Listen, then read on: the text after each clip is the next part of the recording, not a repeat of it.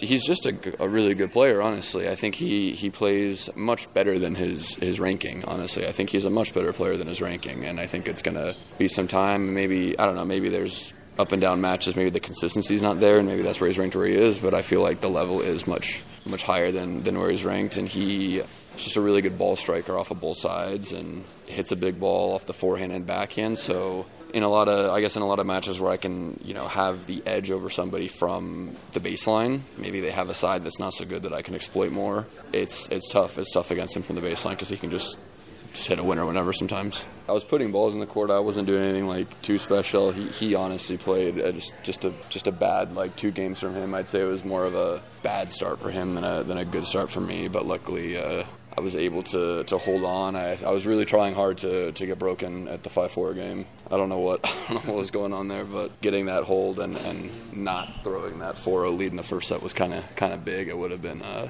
mentally pretty tough to recover from that. Second set, played solid, had had chances, um, had chances to break, didn't get it. Unfortunate because it could have been gotten a break and end of the set, and it was it was close. He had he had the set points, and then yeah, it was a scrappy match. The court's playing extremely fast. It kind of just seems like whoever gets the first strike off is probably going to win the point because it's really tough to, to time the ball when someone just hits it hits it big.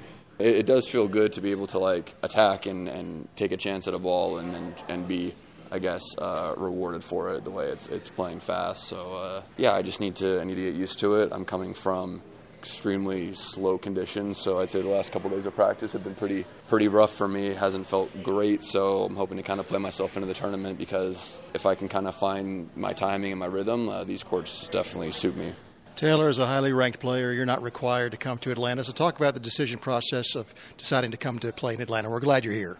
Yeah, um, I mean, I feel like I, I play better when I get more matches in and, and, get some confidence. And I didn't do that well in Wimbledon. I had an early exit in Wimbledon, so I had, I guess, more time to kind of rest. It, I it might be a different story if I had a really deep run in, in Wimbledon, but it's great. I mean, I, I like coming to this tournament. I've come here lots of times before. I like playing here, and it's really good prep for just the rest of the tournaments coming up, the, the, the heat and humidity that – you're going to deal with in DC and Toronto and Cincinnati and US Open, it'll hit you really hard if you're not used to it. So this is a really good week for me to kind of prep for that.